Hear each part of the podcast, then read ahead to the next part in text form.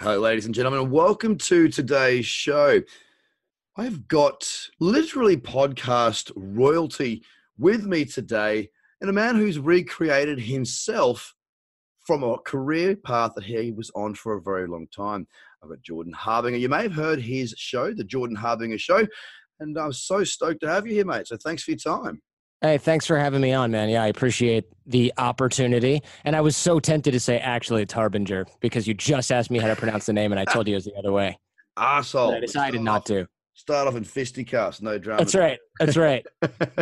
Traitor. Now, listen, Jordan, for those that don't know what you have done and where you've come from, do you want to just tell us a little bit about the story as to when you got started with this show? Because, I mean, you've got a, you're award-winning now, like you're a top fifty podcast. You get like four thousand or sorry, four million downloads a month on the show. I mean, uh, absolutely. five point seven. Normally I wouldn't correct you, but five point seven wow. is a big difference. Yeah. The number has changed again.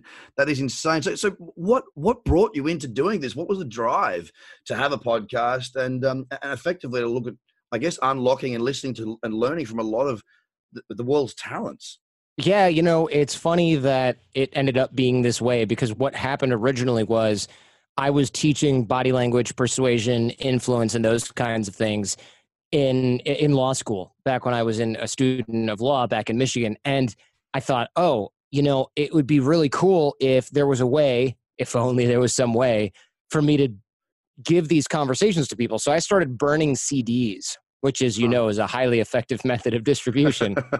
And I was giving away these C Ds to my friends, and then I, th- we would meet at a bar pretty much like five, six nights a week, every single week, and talk about this stuff. And I started burning C Ds because people were coming to me and going, wait, wait, wait, if this does this and this persuasion thing does that and this dating thing does that, then what about this? And I go, oh man, I answered that yesterday. Oh, you weren't here because you're new. Here's a C D. Go home, listen to this like ten hours of basics or six hours, whatever it was.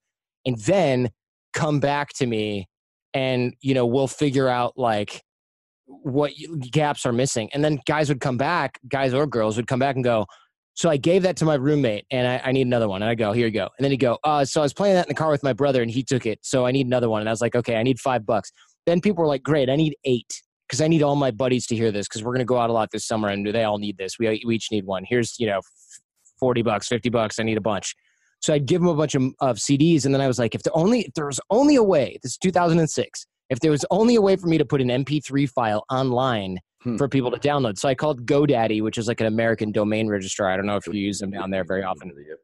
But they were like, yeah, you can rent a shared server and we can serve M P three files. And it's going to be, you know, for ten gigs, it's going to be this much. And I was like, what happens if we go over? Not that that'll happen. And they're like, oh, we'll either charge you or we'll cut it off. And I was like, don't charge me. Cut it off. I'm in college. I can't afford this. So they were like, great. And then after like four days, we started getting more and more downloads. And then after like eight days, I was like, oh, it's broken. And then I called GoDaddy and they're like, yeah, you ran out of data. And I was like, no, there's like ten gigs of data. Was there a setting wrong? And she's like, you served twelve thousand episodes of this at this bit rate. So your one gig or whatever allowance is gone. And I was like, oh, oops. And she's like, yeah, sorry, there's no unlimited bandwidth plan, nothing. Again, this is two thousand six. So we finally started, we found Libsyn, which is a podcast host, and we're like, let's do this thing as a podcast because that's where people are getting M P threes online. I'd never heard of it. Nobody I knew had ever heard of podcasting. Mm. So we were like one of the first like seven or eight hundred podcasts in iTunes as far as I knew. And we're, we, we uploaded the show there. And that's when people who are actually looking for stuff to listen to, it, this is back when there was no cover art, iTunes is all text navigation. Then we started seeing like, hey, we served forty thousand of these in a month. And I was like, that's obviously wrong. That makes no sense. How would people find this? And the answer, and plus we looked at our analytics and it was like, South Africa, thirteen thousand downloads. And I was like, or, you know, three thousand or thirteen hundred or whatever it was. And I was like, South Africa, Australia, how are people outside of Ann Arbor, Michigan finding this? And you know how that goes now. But back in two thousand six, there wasn't really any, I, nobody had any idea that you could put something online and it would quote unquote go viral. Blog posts maybe got emailed to e- people, yeah. you know, like Tucker Max, if you remember that guy, like he would send out emails or post on his blog and people would forward it to each other. But that was, that was viral. There was no, that was cutting edge. There was no, It was cutting edge. There was no such thing as YouTube, if you want to sort of put that time frame on it. YouTube didn't exist. Jesus. So it's, You're it's one of the very first podcasters out there. Uh-huh. Wow. That's, um, yeah. And you've been at it. I mean, you've got a number of, a lot of episodes now, obviously, because you've been doing it for such a long time. I mean, you, you went from your, because obviously you were doing the podcast whilst you were going through law, right? Well, you would practice. I did. Yeah. I went, I did the podcast during school, which is kind of nuts, actually. Um, and what, what, at what stage did it get to a point where you, did you ever get to a point where you went, why am I even studying? I've got a big audience. Maybe I'm going to be an entertainer. Maybe I'm going to go down this path. Did that ever cross your mind? Or are you the sort of no. person that's kind of like, no, nah, I want to do this. And when I put my mind to it, I'm not going to hold back. I'm going to make it happen. And I'm going to end it on my terms. Oh, no, it made no sense. This never crossed my mind. The idea, th- this is, this dates, this is going to be kind of funny because everybody who, who goes through this now, this is a different world now. The idea that you would be some sort of dude that makes enough money online to... Mm. survive is was ludicrous. Yeah. In two thousand six, two thousand seven, like I think Tim Ferriss's book Four Hour Workweek had just come out, and even he was like, "I'm an author," right? And yeah. he's like, "I got a blog." That was the popular stuff at the time. Nobody was there was no there weren't influencers. There was obviously no Instagram. Facebook yeah. was something that like only people at certain colleges were allowed to use because it was invite only. Believe it or not. Right. So there was just people literally from Michigan, Harvard, Yale, et cetera, were on there. There was no YouTube. There, Twitter, I think, was around, but like that was all journalists and then other randos. Like it wasn't, nobody was like an influencer, really. Maybe there were, but nobody my age certainly was paying attention to it. Internet, well, you talk to people via A O L Instant Messenger, right? Yeah. People didn't even text. They didn't even text, man. So the iPhone in, didn't exist. Back in the days when people used to communicate freely. Yeah, well, they didn't. Places. I mean, we didn't. We, but there was no the, the the iPhone didn't exist. Like yeah. nobody had one because it wasn't out yet. And then my friend got one, and I went, "Holy shit! This thing is the future!" Yep. Right?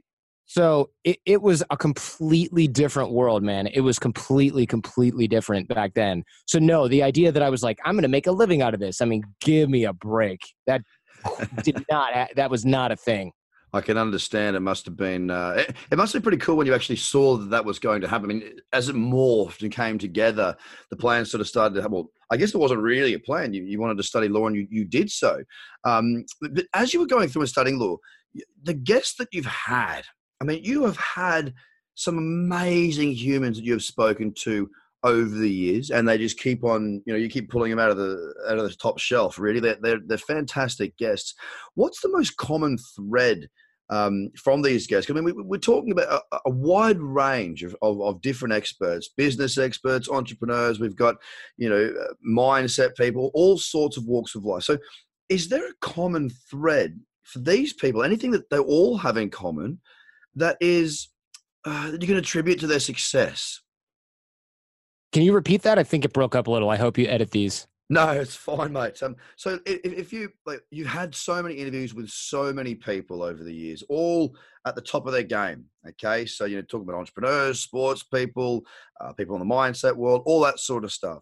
Is there a common thread of the, like some of the skills or some of the the mindsets that these people have that make them successful, or are they all just gifted? Uh, actually, it's a little bit of both, or a little bit of di- all these different things. So. I think a lot of people, and I've talked about this on the Jordan Harbinger show before, a lot of people underestimate the role of luck if they're successful. And a lot of people who are unsuccessful overestimate the role of luck. So I'll repeat that. If you're unsuccessful, usually you'll say something like, oh, these people just got lucky. But if you are successful, you'll usually say, I didn't get lucky. I worked hard to be here. And the answer, honestly, is that both of those things are true. So you have to be really careful when looking at people not to totally attribute it to luck or not to ignore luck entirely. So that's the first first bit of it. The second bit of it is you can't listen necessarily to what they say. And I, this is, I know sounds ridiculous, but if you, there are numerous commencement speeches at universities and things like that where, uh, let's say some entrepreneur goes up there, you know, from Shark Tank or Dragon's Den or whatever you guys have down there and says, never give up. Always follow your passion and go for your dreams. And it, that sounds like good advice and it's what people want to hear, but actually it's not the truth. And actually it's really bad advice. The truth is they don't necessarily know what the factors were in their own success. Mm. And if they did, they couldn't necessarily make them concise enough to fit into a speech. So instead, they say things like, go for, follow your dreams, follow your passion, never give up, when really that might be really bad advice. So you have to be really careful, because a lot of interview podcasts, especially, they'll interview someone and that person will say those types of things, yeah. and they don't really know what's going on. It's kind of like saying, why are you flying? Well, I'm pumping my arms really hard. And meanwhile, you know, that's not why, right? Yep. At all. And so there's a lot of people that don't know why they're successful. And it makes sense. Most of us don't, because we don't know all the factors that went into it. People who really dissect this really well, guys like Malcolm Gladwell wrote a book called Outliers. And it talks about Bill Gates is really smart, is really hardworking, but here's this fortuitous set of circumstances that allowed him to get where he is today. And it's like, he grew up in a certain area. He had access to a computer. He then used ingenuity to gain access to that computer basically twenty-four seven when nobody had that kind of access to the computer. And that's how he learned how to program before literally anyone else. And he found out all the pain points because he knew all these computer users. Like, there's a huge element of luck for him having been close proximity to his school, finding out about computers, gaining access to that. So mixed with ingenuity and, and determination. So like, people who tell you it's one or two things, they don't, they're not lying. Well, they are. It's just unintentional. They actually have no clue. So you'll talk to a famous comedian like Howie Mandel, who was on the show. He's very introspective and intelligent. And he might say something like, if you believe in it, go for it. And I don't know if he said this exact words, but that's not necessarily true. It's called survivor bias. So if you listen to the people who've crushed it on Dragon's Den or Shark Tank or whatever you guys have, they might say, if you believe it, go for it and never give up. Well, never give up is actually horrible advice, especially in business. You should give up routinely. Mm. It's just, you have to know when. So I'm always, always very careful to elicit people's advice, of course, but I don't really want to hear what they advise. I want to see what they did, and then I want to parse it from circumstances. Because if you became the C E O of a company at age twenty, and it was a multi-million dollar company, that's really good. But when I find out that the reason that that happened was because the owner passed away and you happened to be the only person that worked there that knew how, you know, any of the systems worked because he was your uncle, I'm less impressed, yeah. right? I'm still impressed, but it's not a replicable pattern for the audience. Likewise, when I see somebody, they've got ten billion views on YouTube. Okay, how long have they been doing it? This long. Great. And they didn't quit the whole time. So the the idea is it's consistency. Mm. If they went for that long, not, oh, well, and also you were first to market. So there's a huge advantage there. Not, I'm just really funny and I practice being funny every day. Like, that's not the reason, you know, so, or at least it's not the whole reason. So you have to be very careful. So yes, there are common threads like tenacity, consistency, and things like that. And yes, it's talent, but it's also, there's a huge element of it that's luck.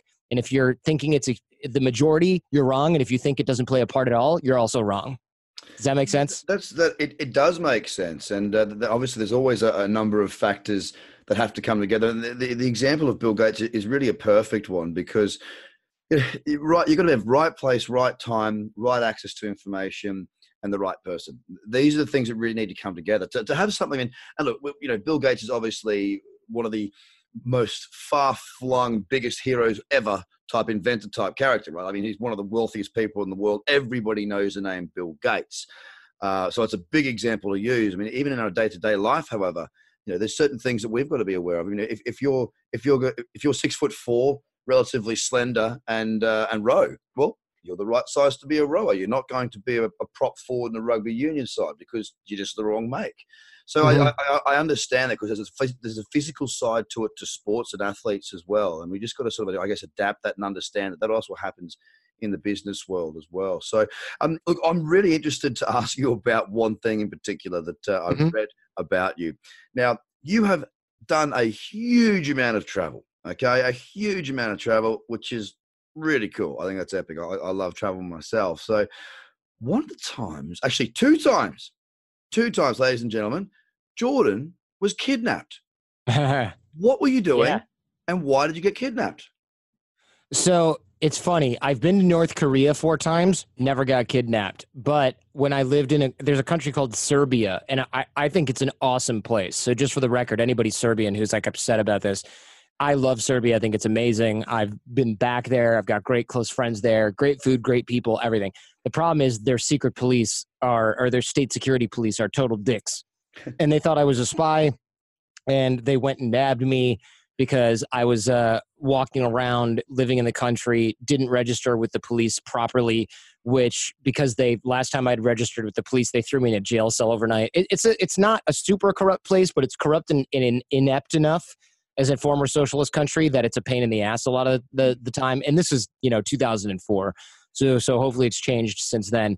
But I had serious problems there, and they were just always harassing me because I was one of the few Americans that lived in the country but was not a diplomat with diplomatic immunity. It was a big problem. So I was always being harassed. A lot of other expats were also being harassed. So that was that.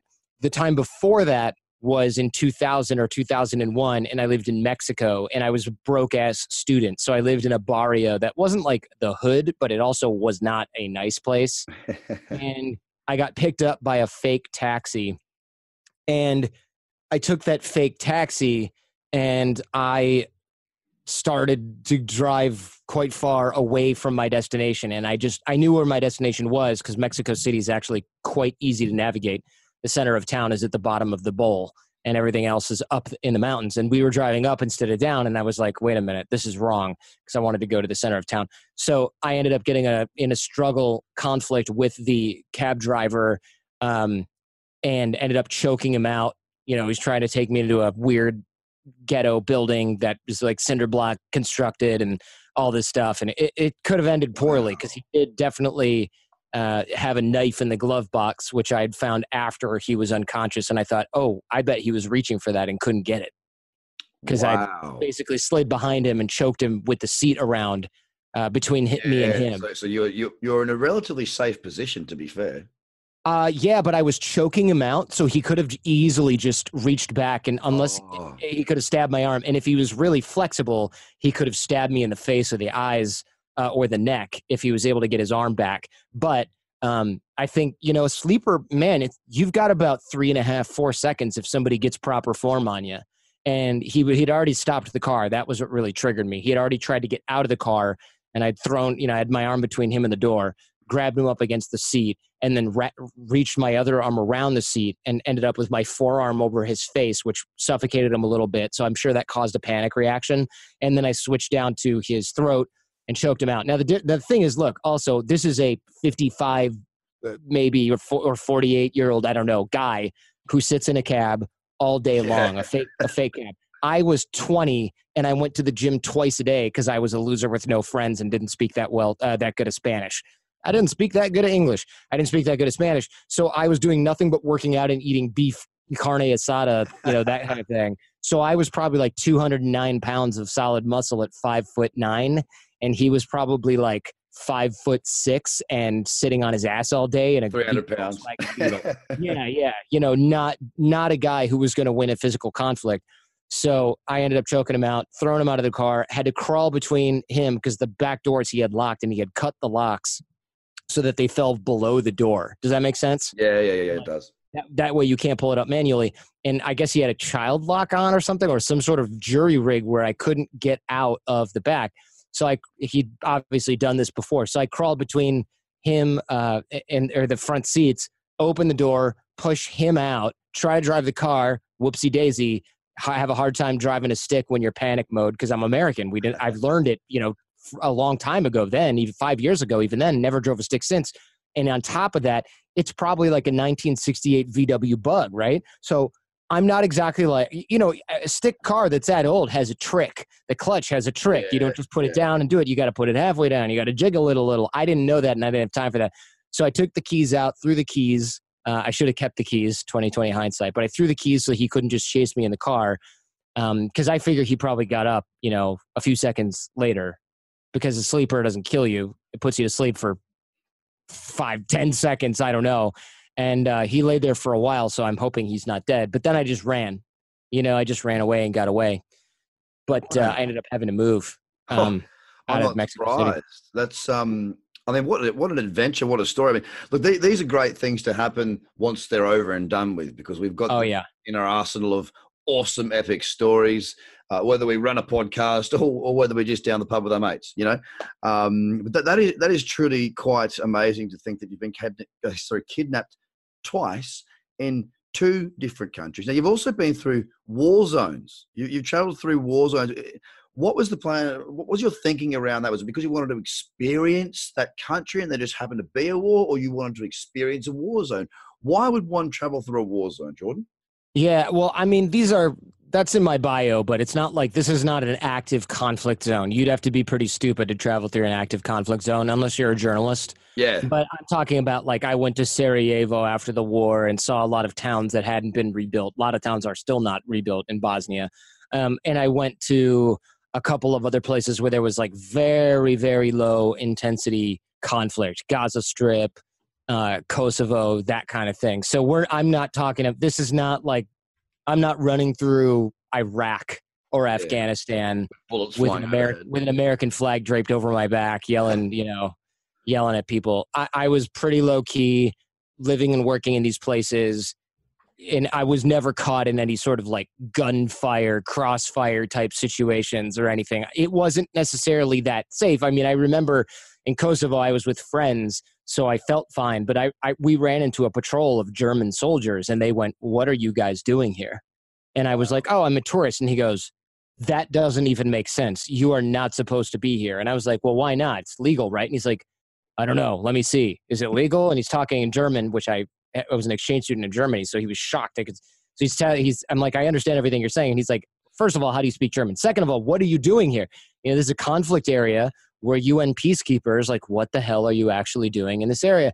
But it really wasn't the type of thing that I had to worry about. I mean, yes, Serbs and Albanians at that time were getting into rioting conflicts. You know, it was up and down, but it wasn't like you're not walking out in, in tear gas. It's not like you're not going to see me on C N N wearing a gas mask. So these Sorry. are the types of war zones and conflict zones.